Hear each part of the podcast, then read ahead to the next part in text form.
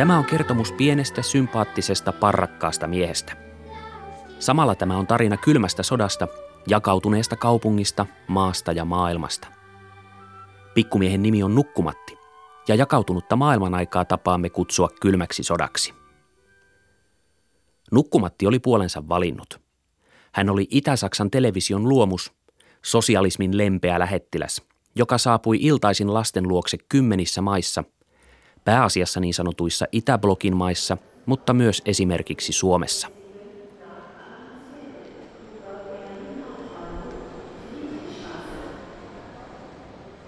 Olen päätynyt Nukkumatin jäljille Berliiniin, Nukkumatin kotikaupunkiin ja kylmän sodan polttopisteeseen – vaikka oikeastaan Nukkumatin koti oli Itä-Berliini, tarkemmin Malsdorfin kaupunginosa, jossa sijaitsevissa studioissa sitä tehtiin.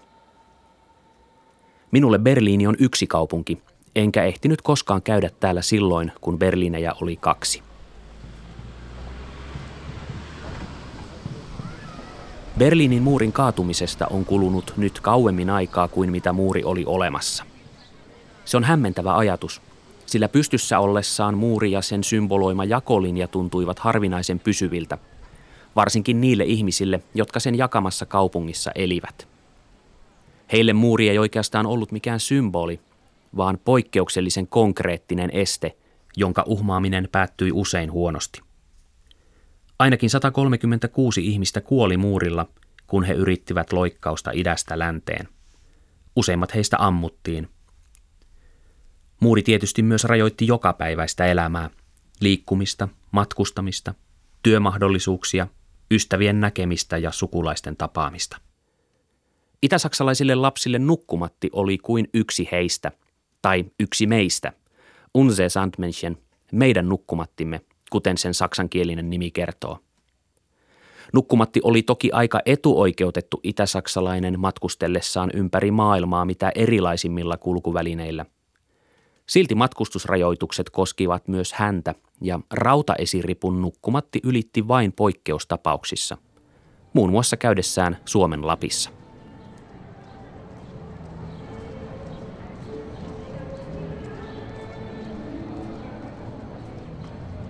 Vietin vuoden Berliinissä. Lähdin Freie-universiteettiin opiskelemaan ja päätehtäväni siellä oli tehdä tutkimusta ja kerätä materiaalia nukkumatista – Aiheeni on herättänyt matkan varrella kiinnostusta, välillä vähän huvittunutta innostusta ja toisinaan uteliaisuutta. Sitä ovat osoittaneet niin suomalaiset kuin saksalaisetkin, ja yhtä lailla opiskelutoverini, jotka ovat kotoisin monista Euroopan maista. Miksi lapsille tarkoitettu nukkeanimaatio kiinnostaa minua? Lienee siis syytä perustella nytkin. Nukkumatti on tärkeä, koska se oli osa lasten yhtenäiskulttuuria kymmenissä maissa – Iltarituaali ennen nukkumaan menoa. No mikä siinä pikku Ilmari? Lauletaan vaan.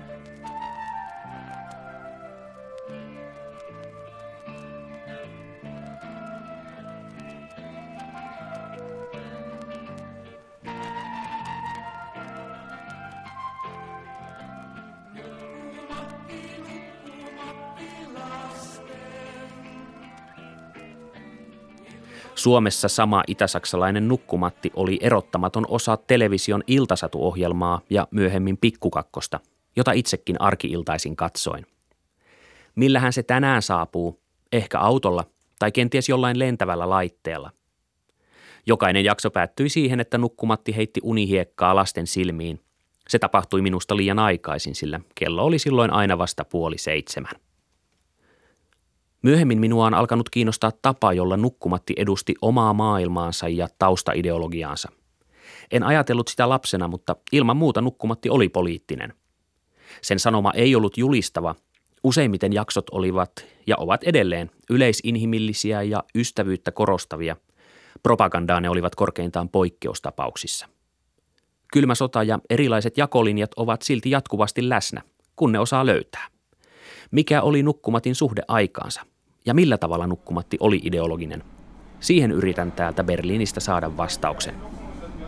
Yritän löytää matkaoppaikseni nukkumatin tekijöitä, nykyisiä ja entisiä, mutta myös aiheeseen ja aikaan perehtyneitä tutkijoita.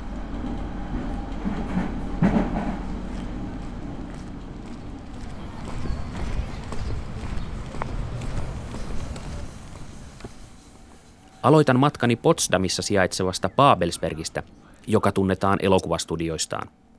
Metropolis, Sininen enkeli ja moni muu elokuvahistorian merkkiteos on kuvattu täällä. Täällä sijaitsee myös Berliinin ja Brandenburgin osavaltioiden yleisradioyhtiö RBB, joka tänä päivänä vastaa Nukkumatin tuotannosta ja lähetyksestä. Nukkumatin toimituksessa minut ottavat vastaan toimitussihteerit Anne Knabe ja Martina Wünsch. Was ist sein ähm, Geheimnis oder Rezept? Warum ist er so beliebt geworden? Also zum einen hängt es damit zusammen, dass er ein Ritual ist. Und kleine Kinder brauchen Rituale. Lapset tarvitsevat rituaaleja ja aikuiset tarvitsevat apua saadakseen lapset hyvällä mielellä nukkumaan. Nukkumatti oli tässä ainutlaatuisen hyvä. Hahmo oli aina ystävällinen, rituaali toistui samaan aikaan ja ohjelman sisältö oli luotettava. Tämä ainutlaatuinen yhdistelmä auttoi Nukkumattia pysymään elossa. Elossa pysymisellä Anne Knabe viittaa siihen, että Nukkumatti selvisi myös saksojen yhdistymisestä. Sarjaa tehdään ja esitetään edelleen, ja se on itse asiassa ainoita itäsaksalaisia tuotteita, jotka ovat menestyneet myös muurin murtumisen jälkeen. Dass man auch manchmal heute noch hört, wenigstens das Sandmännchen ist uns geblieben. Oli tärkeää, että entisille itäsaksalaisille jäi sentään nukkumatti. Itäpuoli koki Saksojen yhdistyessä menettäneensä niin paljon. Ohjelman haluttiin jatkuvan, koska se yhdisti sukupolvia. Martina Wünsch sanoo.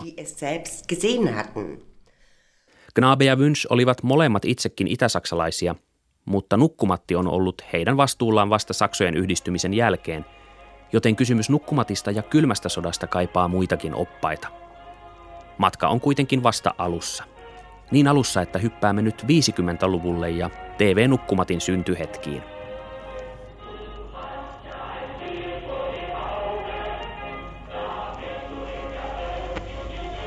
Berliinin jako ei ole vain maantieteellistä ja käytännöstä laatua, vaan myös poliittista merkitykseltään.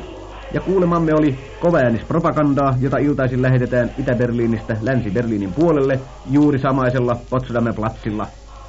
Teemana tällä propagandalla on Amigo Home, toisin sanoen amerikkalainen mene kotiin, lause, joka suurissa julisteissa kaikkialla rajavyöhykkeillä eh, on näkyvissä ja jonka puitteissa myöskin tuo äskeinen iskelmä on sepitetty. Aluksi, niin kertovat berliiniläiset, länsipuolella ei oltu ryhdytty vasta toimenpiteisiin, mutta nyt on tällä paikalla myös länsimiehittäjien vastaus tälle propagandalle.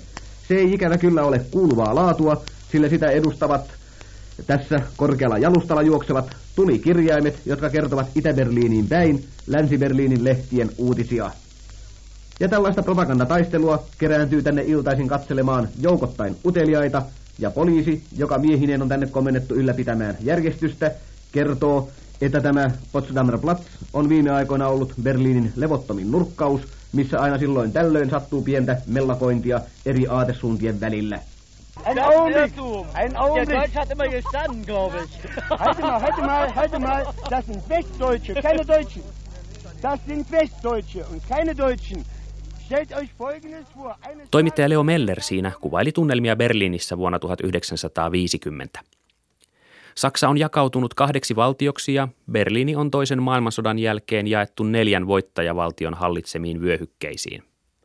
Neuvostoliiton määräysvallassa oleva itäinen vyöhyke on muodostunut Itä-Saksan pääkaupungiksi, mutta liikkumista Itä- ja Länsi-Berliinin välillä ei vielä ole pystytty täysin estämään – Länsi-Berliini on säilynyt erillisenä saarekkeena keskellä sosialistista Itä-Saksaa, vaikka Stalin yritti jo 40-luvun lopussa näännyttää sen saartamalla ja sulkemalla kaupunkiin kulkevat maantiet, rautatiet ja vesireitit. Tuolloin Länsi-Berliinin pelasti ilmasilta. Elintarvikkeet ja jopa lämmityshiilet tuotiin kaupunkiin lentokoneilla. Miehitysvalloista Yhdysvallat, Iso-Britannia ja Ranska jäivät länsikaupunkiin – Neuvostoliitto tietysti omaansa eli itään. Berlin ist damals immer mehr äh, auseinandergedriftet. Also ich glaube, das war auch schon für die Menschen eine Realität. 50-luvun lopussa kaupungin jako oli jo realiteetti, jonka mukaan ihmiset elivät. Kaupungissa eli kaksi täysin eri kulttuuria radio-ohjelmista aina teattereissa esitettäviin elokuviin.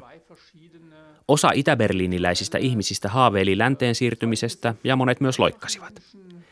DDR oli kuitenkin jo rakentanut omat instituutionsa. Stasi oli jo olemassa, sen työntekijät valvoivat muita kansalaisia. Itä-Berliinissä tavalliset ihmiset olivat jo paljolti sopeutuneet sosialistiseen valtioon ja kaupunkiin. Äh.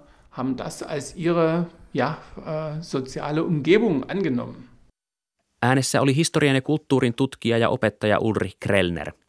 Olen istunut Freie-universiteetissä hänen kursseillaan, jotka käsittelevät kylmää sotaa ja jaettua Berliiniä, ja haluan keskustella lisää. Krellner itse on kasvanut Itä-Saksassa lähellä Dresdeniä ja loikannut länteen 80-luvulla. Tai oikeastaan hänen annettiin lähteä, koska kriittisesti ajattelevista haluttiin silloin eroon, jotta he eivät aiheuttaisi kotimaassaan harmia. Takaisin ei kuitenkaan ollut tulemista vuosiin ennen Itä-Saksan romahdusta. Geteilt, jaettu, jakautunut. Käsite toistuu Saksan lähihistorian kirjoituksessa jatkuvasti. Das geteilte Berlin, geteilte Deutschland, jopa der geteilte Himmel, jaettu taivas, kuten Krista Wolfin kuuluisan romaanin nimi kuuluu. Voiko taivaskin olla jaettu? Vaikka Berliini on jo 50-luvun lopussa jaettu kahden erilaisen yhteiskuntajärjestelmän kesken, ilman muuria se vuotaa länteen. Vuoteen 1961 mennessä DDRstä loikkaa Länsi-Saksaan Länsi-Berliinin kautta 2,7 miljoonaa ihmistä. DDR on jäänyt talouskehityksessä jälkeen ja ihmiset muuttavat länteen niin materiaalisen hyvinvoinnin kuin suurempien kansalaisvapauksien perässä. TV-nukkumatti syntyy 50-luvun lopussa sosialistiseen talous- ja valtiojärjestelmään, kansalaisiaan kontrolloivaan, mutta vuotavaan Itä-Saksaan. Toimittaja, tutkija ja tietokirjailija Volker Petzold on todellinen nukkumatti-ekspertti. Hän on jäljittänyt animaatiohahmon synnyn hämmästyttävän tarkasti. Es ist im Allgemeinen üblich heute noch, dass die Sender etwa 14 Tage vorher, bevor sie äh, ihr Programm machen, äh, TV-kanavat antoivat silloin, kuten nykyäänkin, lehdille etukäteen tiedoksi, mitä ohjelmia lähiviikkoina lähetetään. Itä-Saksan TVn ohjelmajohtaja Walter Heinowski sattui lukemaan länsisaksalaisen lehden TV-liitettä. Hänen silmiinsä osui ilmoitus, jossa kerrottiin, että Sender Freies Berlin lännessä aikoo aloittaa nukkumatin iltatervehdyksen lapsille ensimmäinen joulukuuta. SFB beginnt am 1.12.1959 mit einer Sandmädchensendung. Kun ohjelmajohtaja Heinovski sai tietää Länsi-TVn suunnitelmista, hän kirjoitti lastenohjelmien toimitukselle tiukkasanaisen kirjeen ja laittoi löytämänsä lehtitekstin sen liitteeksi. Viesti on säilynyt tähän päivään asti. Oheinen kirjoitus todistaa, että TV-yhtiö Vapaan Berliinin kanava lännessä aikoo ryhtyä kilpailemaan kanssamme ja hyökkää Nukkumatti-ohjelmalla omaa lasten iltaohjelmaamme vastaan päivittäin täsmälleen samaan kellonaikaan. Näyttää siis siltä, että tavoitamme omalla ohjelmallamme länsiberliiniläiset lapset ja heidän vanhempansa. Ohjelmallamme on siis tunteiden kautta poliittista vaikutusta. Viestiin sisältyy havainto, joka muodostui seuraavina vuosikymmeninä tärkeäksi.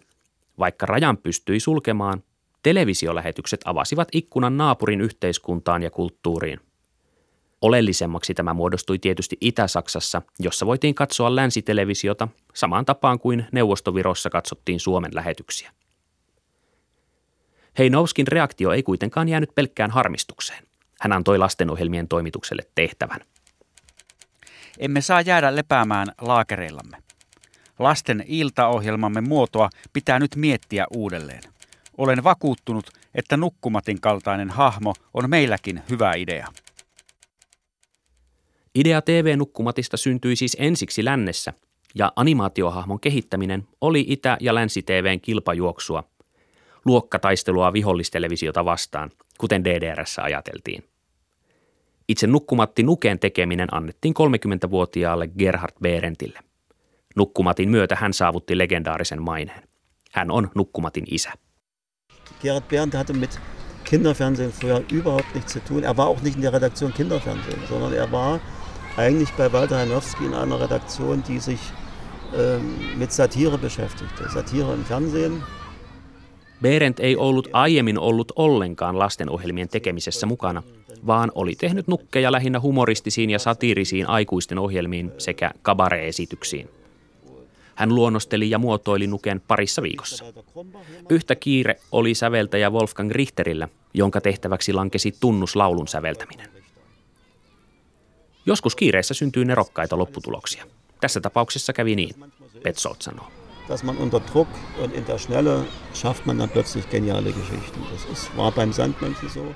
Kilpajuoksun voitti Deutsche Fernsehfunk, eli Itä-Saksan TV, joka lähetti ensimmäisen Unse Sandmännchen, eli Nukkumatti-jakson 22. marraskuuta 1959, yhdeksän päivää ennen kuin kilpaileva Nukkumatti teki ensiesiintymisensä Länsi-Saksan TVssä. Ideasta tai oikeastaan idean varastamisesta kului siis lähetykseen noin kolme viikkoa.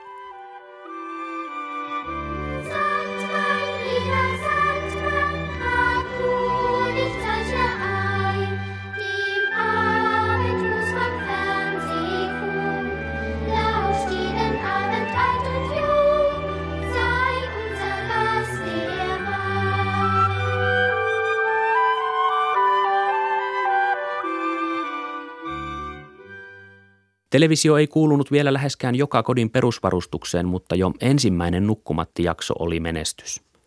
Lapset rakastuivat siihen heti, vaikka kiire todella näkyy lopputuloksessa. Myöhemmin Gerhard Berendt häpesi ensimmäisiä jaksoja ja olisi tiettävästi jopa halunnut tuhota kaikki kopiot niistä. Näin ei onneksi käynyt, vaan ensimmäinen jakso on katsottavissa jopa YouTubesta.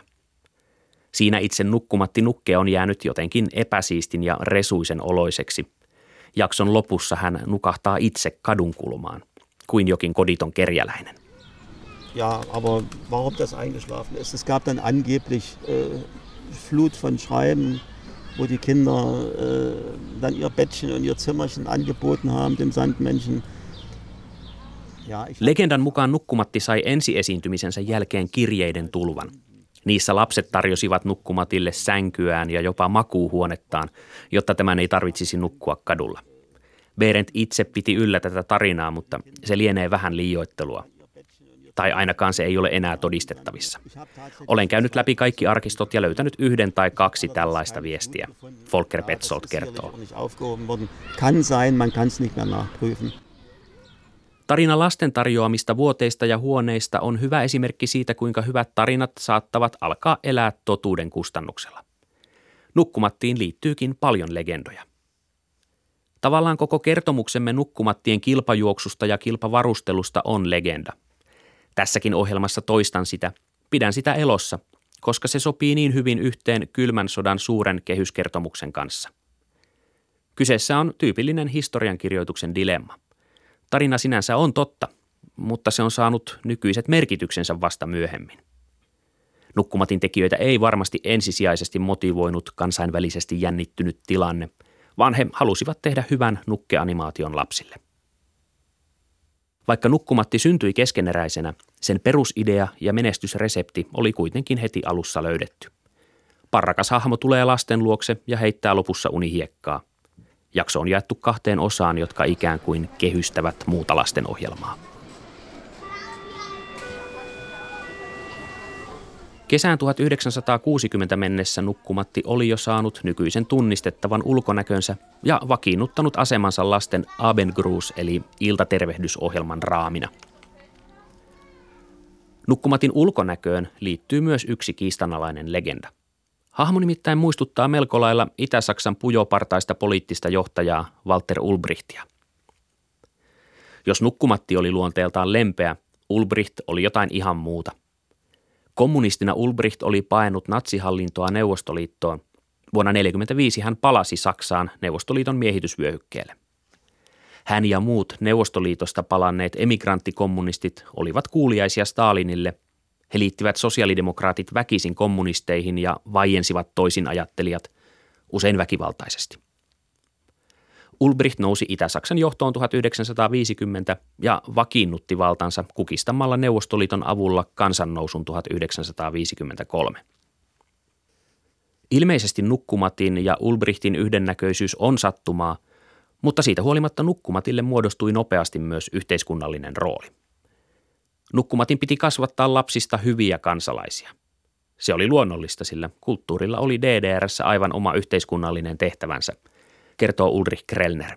Genau diese Idee gab es natürlich. Das ist der sozialistische Realismus, also die Form, die schon Mitte der 30er Jahre in der Sowjetunion entwickelt worden war.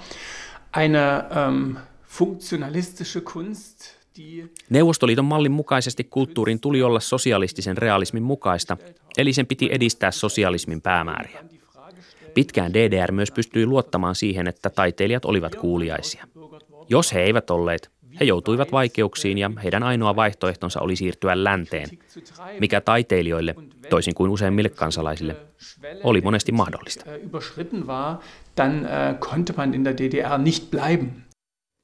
TV-nukkumatti ei ehtinyt edes kahden vuoden ikäiseksi, kun Berliinissä kirjoitettiin jälleen maailmanhistoriaa varsin traagisella tavalla.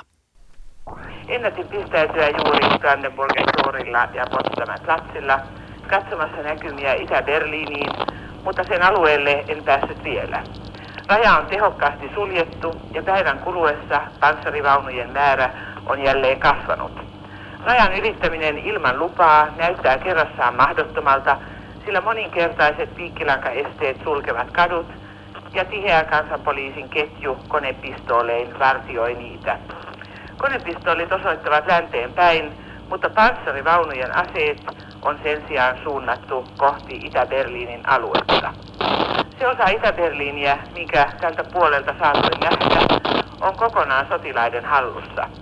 Näkymä muistuttaa suurta manööveriä joukkojen kuljetusautojen muodostamissa piireissä näkyy myös telttoja. Berliiniläisten arki oli elokuun 13. päivänä 1961 peruuttamattomasti muuttunut, kuten Anna-Liisa Fenske Ylen raportissa äsken kertoi. Muurin ensimmäinen versio oli ilmestynyt Länsi-Berliinin ympärille yhdessä yössä. Var det Mauerbau unerwartet oder konnte man es äh, voraussehen? Ja, voraussehen sollte man es nicht können und die wenigsten haben es vorausgesehen. Man konnte es sich nicht vorstellen.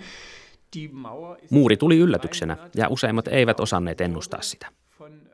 Suunnitelmat oli kysyttäessä kiistetty, eivätkä ihmiset oikeasti osanneet kuvitella mitään niin suurisuuntaista. Vähitellen ihmiset sopeutuivat ja alkoivat ymmärtää, että muuri merkitsi pysyvää jakoa. 80-luvulla he eivät enää uskoneet, että se voisi joskus hävitä. Ulrich Krellner kertoo. Muuri oli monella tavalla harvinaisen konkreettinen. Se oli näkyvä, jykevä ja pelottavan näyttävästi vartioitu este, johon niin sanottu Berliinin kriisi huipentui. Neuvostoliitto ja DDR eivät olleet onnistuneet ajamaan länsivaltoja pois Berliinistä, joten ne ratkaisivat asian toisella tavalla. Tavalla, joka erotti idän ja lännen, kilpailevat yhteiskunta- ja talousjärjestelmät – mutta myös ihmiset, jotka eivät olisi halunneet erota toisistaan. Ja, sofort war es natürlich jetzt, es gab ja eine ganze Reihe von Leuten, die haben noch zu den relativ günstigeren Mieten. Välittömästi muuri vaikutti esimerkiksi heihin, jotka edelleen asuivat edullisesti idässä, mutta kävivät töissä lännessä. He eivät voineet enää mennä töihin. Samoin Freie-universiteetin idässä asuvat opiskelijat eivät voineet jatkaa opintojaan. Nuoret eivät voineet myöskään enää käydä lännen elokuvateattereissa. Muuri jakoi myös perheitä ja sukuja. En itsekään nähnyt länsiberliiniläisiä sukulaisiani kuin kerran vuodessa, kun he tulivat meillä käymään. Toiseen suuntaan vierailut olivat mahdottomia. Vuonna 1965 syntynyt Ulrich Krellner kertoo. Und für Sie äh, war das äh, überhaupt möglich? Für mich war es überhaupt nicht möglich, in den Westen, nach West-Berlin oder in die Bundesrepublik zu reisen. Mm. Das war... Nukkumatti ei kommentoinut muuria mitenkään. Se onkin ollut alusta asti osa Nukkumatin menestysreseptiä. Ikävät ja jakavat asiat joko vaietaan tai niistä näytetään vain valoisa puoli. Nukkumatti ei puhu, joten hänen ei tarvitse ottaa mihinkään asiaan suoraa kantaa. Nukkumatin rooliksi tuli tuoda iloa itäsaksalaiseen arkeen ja esittää arkielämä mahdollisimman myönteisessä valossa. Se yhdisti satuhahmon ja fantasian todelliseen maailmaan mahdollisimman sympaattisella tavalla. Pioneerileirit ja trabantit muodostuivat Nukkumatin kuvastoksi yhtä lailla kuin lähiöt ja niiden avarat pihat. Zum Beispiel, was ich persönlich auch ganz spannend finde, ist die ganze Sache des Designs, dass man also in Sandmann folgen. Minulle nukkumatissa hienoa on aikansa design. Asuinhuoneistot, kankaat, kuvioinnit, pöytäliinat ja niin edelleen. Minusta on edelleen liikuttavaa katsoa ja muistaa, että lapsena meillä oli kotona juuri tuollaiset astiat, kertoo Nukkumatin toimituksessa vuodesta 1994 työskennellyt Martina Wünsch. Also ein Saftkrug und Becher, was wir zu Hause auch hatten. Nukkumatti ei siis tuntunut enää satuhahmolta, vaan joltakulta, joka tulee minun luokseni. Nyt on kuitenkin korkea aika päästä jonkun konkarin juttusille. Sellaisen, joka on tehnyt nukkumattia kylmän sodan aikana. Se ei ole aivan helppoa, sillä useimmat heistä ovat jo edesmenneitä tai ainakin hyvin iäkkäitä. Lopulta saan yhteyden Marianne Serovskiin.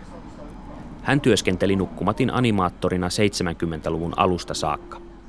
Hänen edesmennyt miehensä oli Harald Serovski, jota voi Gerhard Berentin ohella pitää nukkumatin toisena isänä. Jos Berent suunnittelikin itse nukkumatti nuken, Harald Serovski suunnitteli ja osittain myös rakensi yli 200 nukkumatin kulkuneuvoa. Trabantista rakettiin.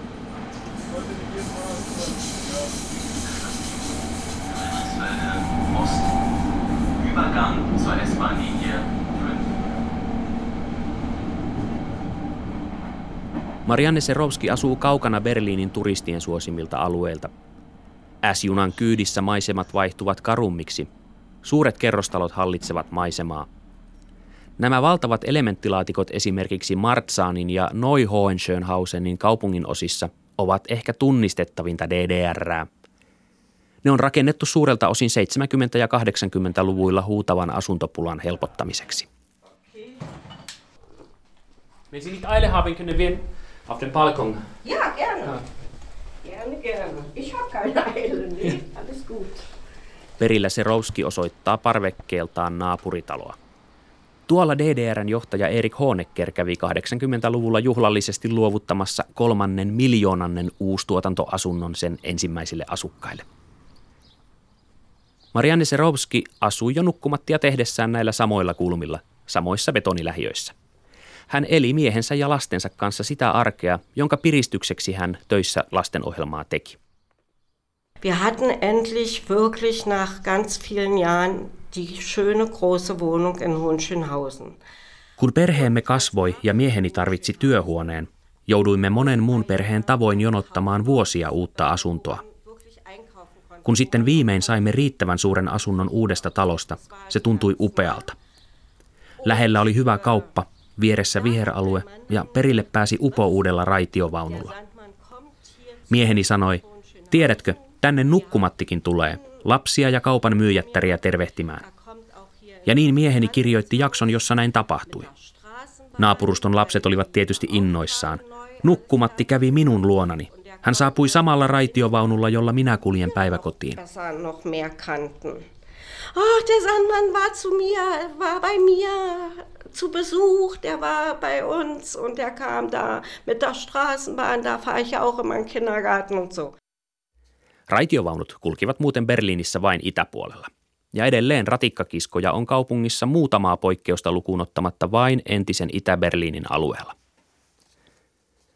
Marianne Serovski on yhä silmin nähden ylpeä omasta ja kymmenien muiden nukkumatin tekijöiden työstä.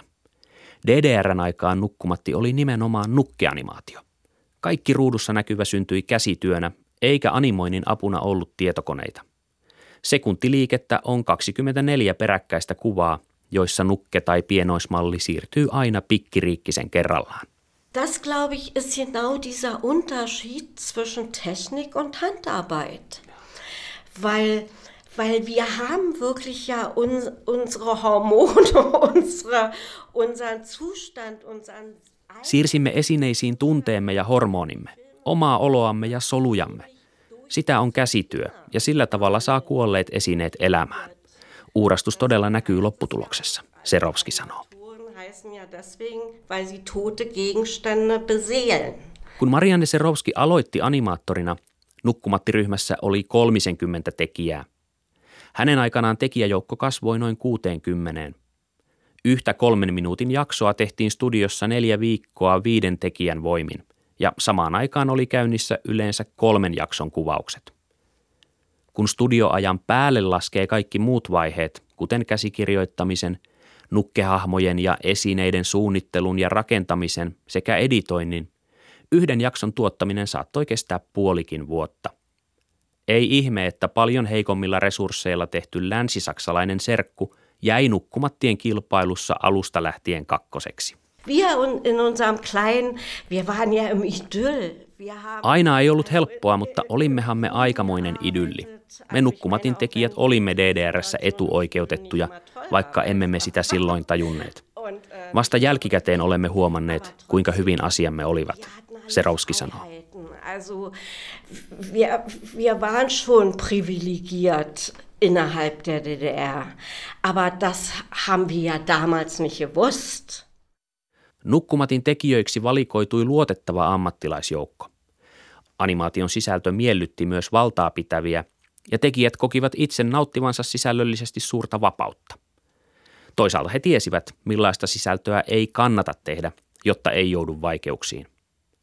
Länsimaisia tuotteita tai ylipäätään juuri mitään länsimaalaista ei jaksoissa näy, vaikka nukkumatti alkoikin nopeasti seikkailla myös ulkomailla ja avaruudessa. So ein ganz offiziellen Auftrag, also von parteilicher Seite her, gab's nicht wirklich. Ei meillä todella ollut mitään poliittista tilausta puolueelta. En ainakaan itse ole sellaista koskaan kokenut, Marianne Serowski sanoo. Also ich jedenfalls hab's niemals erlebt. Nukkumatti-asiantuntija Volker Petzoldin käsitys on samansuuntainen, mutta muutaman kerran ideat ovat hänen mukaansa tulleet tilauksena tai käskynä vallanpitäjiltä. Die einzigen Ausnahmen, die es da gab, waren eben diese, diese nationalen Volksarmee-Geschichten, also dass die beiden Armeefolgen, das war ein Auftrag von on kaksi jaksoa, joissa Nukkumatti on Itä-Saksan kansanarmeijan vieraana. Ne ovat minun tietojeni perusteella syntyneet ylhäältä annetusta tilauksesta, Petzold sanoo irgendwelche Aufträge von, von oben kamen. Nukkumatin nykyinen toimitus on joutunut ja joutuu yhä jatkuvasti arvioimaan sarjan jaksojen sisältöä. Sarjaa esitetään edelleen päivittäin. Osa lähetettävistä jaksoista on uusia ja osa vanhojen jaksojen uusintoja. Ideologisen sisällön takia uusinnoista on karsittu pois esimerkiksi juuri armeijajaksot sekä ne, joissa lapsilla on pioneerihuivit kaulassaan – Ich weiß auf alle Fälle, dass es weit unter zehn sind. Also so viele waren es gar nicht. Aber da ist ja die Frage, wie weit spannt man diesen Bogen ähm, zwischen gesellschaftlichen Erfordernissen, die gezeigt werden mussten, und äh, ich nenne es jetzt mal Propaganda. Propaganda könnte auch sein. Propagandan takia uusinnoista poistettuja jaksoja ei ole monta, selvästi alle kymmenen. Kyse on myös siitä, mikä tänä päivänä näyttää propagandalta. Kun nukkumatti saapui uuteen hienoon rakennukseen, sekin saattoi silloin olla propagandaa, mutta nykyään se näyttää ihan neutraalilta. Panssarivaunu sen sijaan näyttää edelleen panssarivaunulta, Anne Knabe Nukkumatin toimituksesta sanoo. Panzer erkenne ich, den erkennt jo 50 Jahren noch. Ja tosiaan, DDRn saavutusten esittelemisen nukkumatti kyllä osasi. Kun TV-torni Alexanderplatzilla valmistui 1969, Nukkumatti ajoi pian Wartburilla paikalle. Erityisen ylpeitä DDRssä oltiin vuonna 1976 valmistuneesta tasavallan palatsista, jossa Nukkumatti pian vierailikin peräti neljässä jaksossa. Tasavallan palatsi on purettu ja TV-tornista on tullut koko Berliinin puolueeton symboli, joten niiden esittämisessä ei ole tänä päivänä ongelmaa. Eräitä muita symboleja on sen sijaan päädytty leikkaamaan ja käsittelemään pois vanhojen nukkumattijaksojen kuvista, jotta ne ovat yhä uusintakelpoisia. Zum Beispiel Boote, egal ob das jetzt Privatboote sind oder große Schiffe sind, die haben ja immer eine Fahne. Veneissä ja laivoissa on yleensä lippu, ja Nukkumatin tapauksessa se on DDRn lippu. Se on nyttemmin muutettu kuvan käsittelyllä yleensä Saksan lipuksi. Samoin esimerkiksi lentokoneiden ja lentoyhtiöiden tunnuksia on muutettu neutraaleiksi ja samalla nykyaikaisiksi.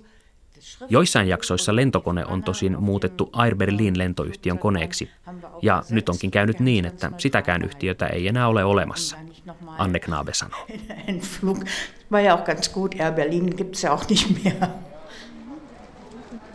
Mutta nukkumatti ei tietenkään ollut koko DDRn peili. Lapsista välittävän partaveikon räikein vastakohta oli Stasi, valtava valvontakoneisto, valtio valtion sisällä.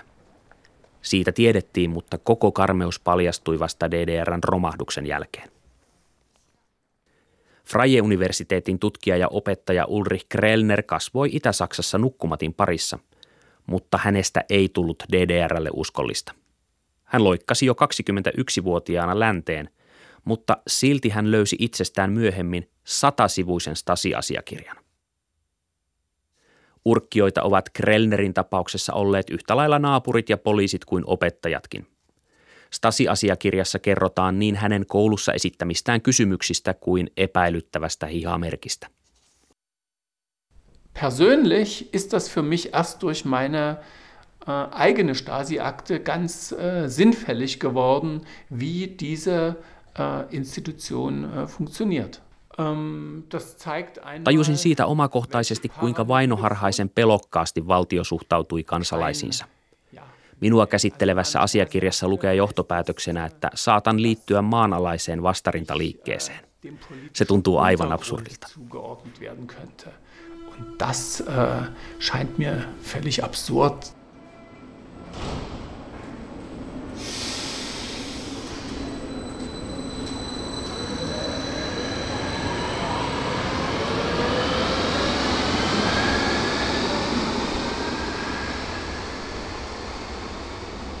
Oliko nukkumatti vain hämäystä, totalitarismin kauniit kasvot? Vai oliko se osoitus siitä, että pahastakin voi syntyä hyvää? Ja oliko kaikki sittenkään pahaa? Muuttuiko elämä paremmaksi, kun Itä-Saksa lakkasi olemasta? Tällaisia kysymyksiä Saksassa jatkuvasti esitetään, eikä DDR-menneisyyttä ole vielä saatu hallintaan. Nukkumatille ei Itä-Saksa edes riittänyt – Hahmosta muodostui sosialismin lempeä lähettiläs myös ulkomailla.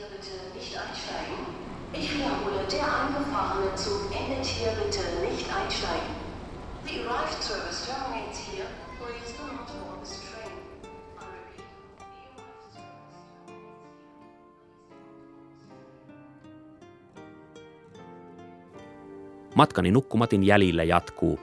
Seuraavissa jaksoissa kerron, kuinka nukkumatista tuli vientituote kuinka hän esitteli oman maansa edistystä kulkuvälineidensä avulla ja kuinka hän seikkaili ulkomailla ja avaruudessa.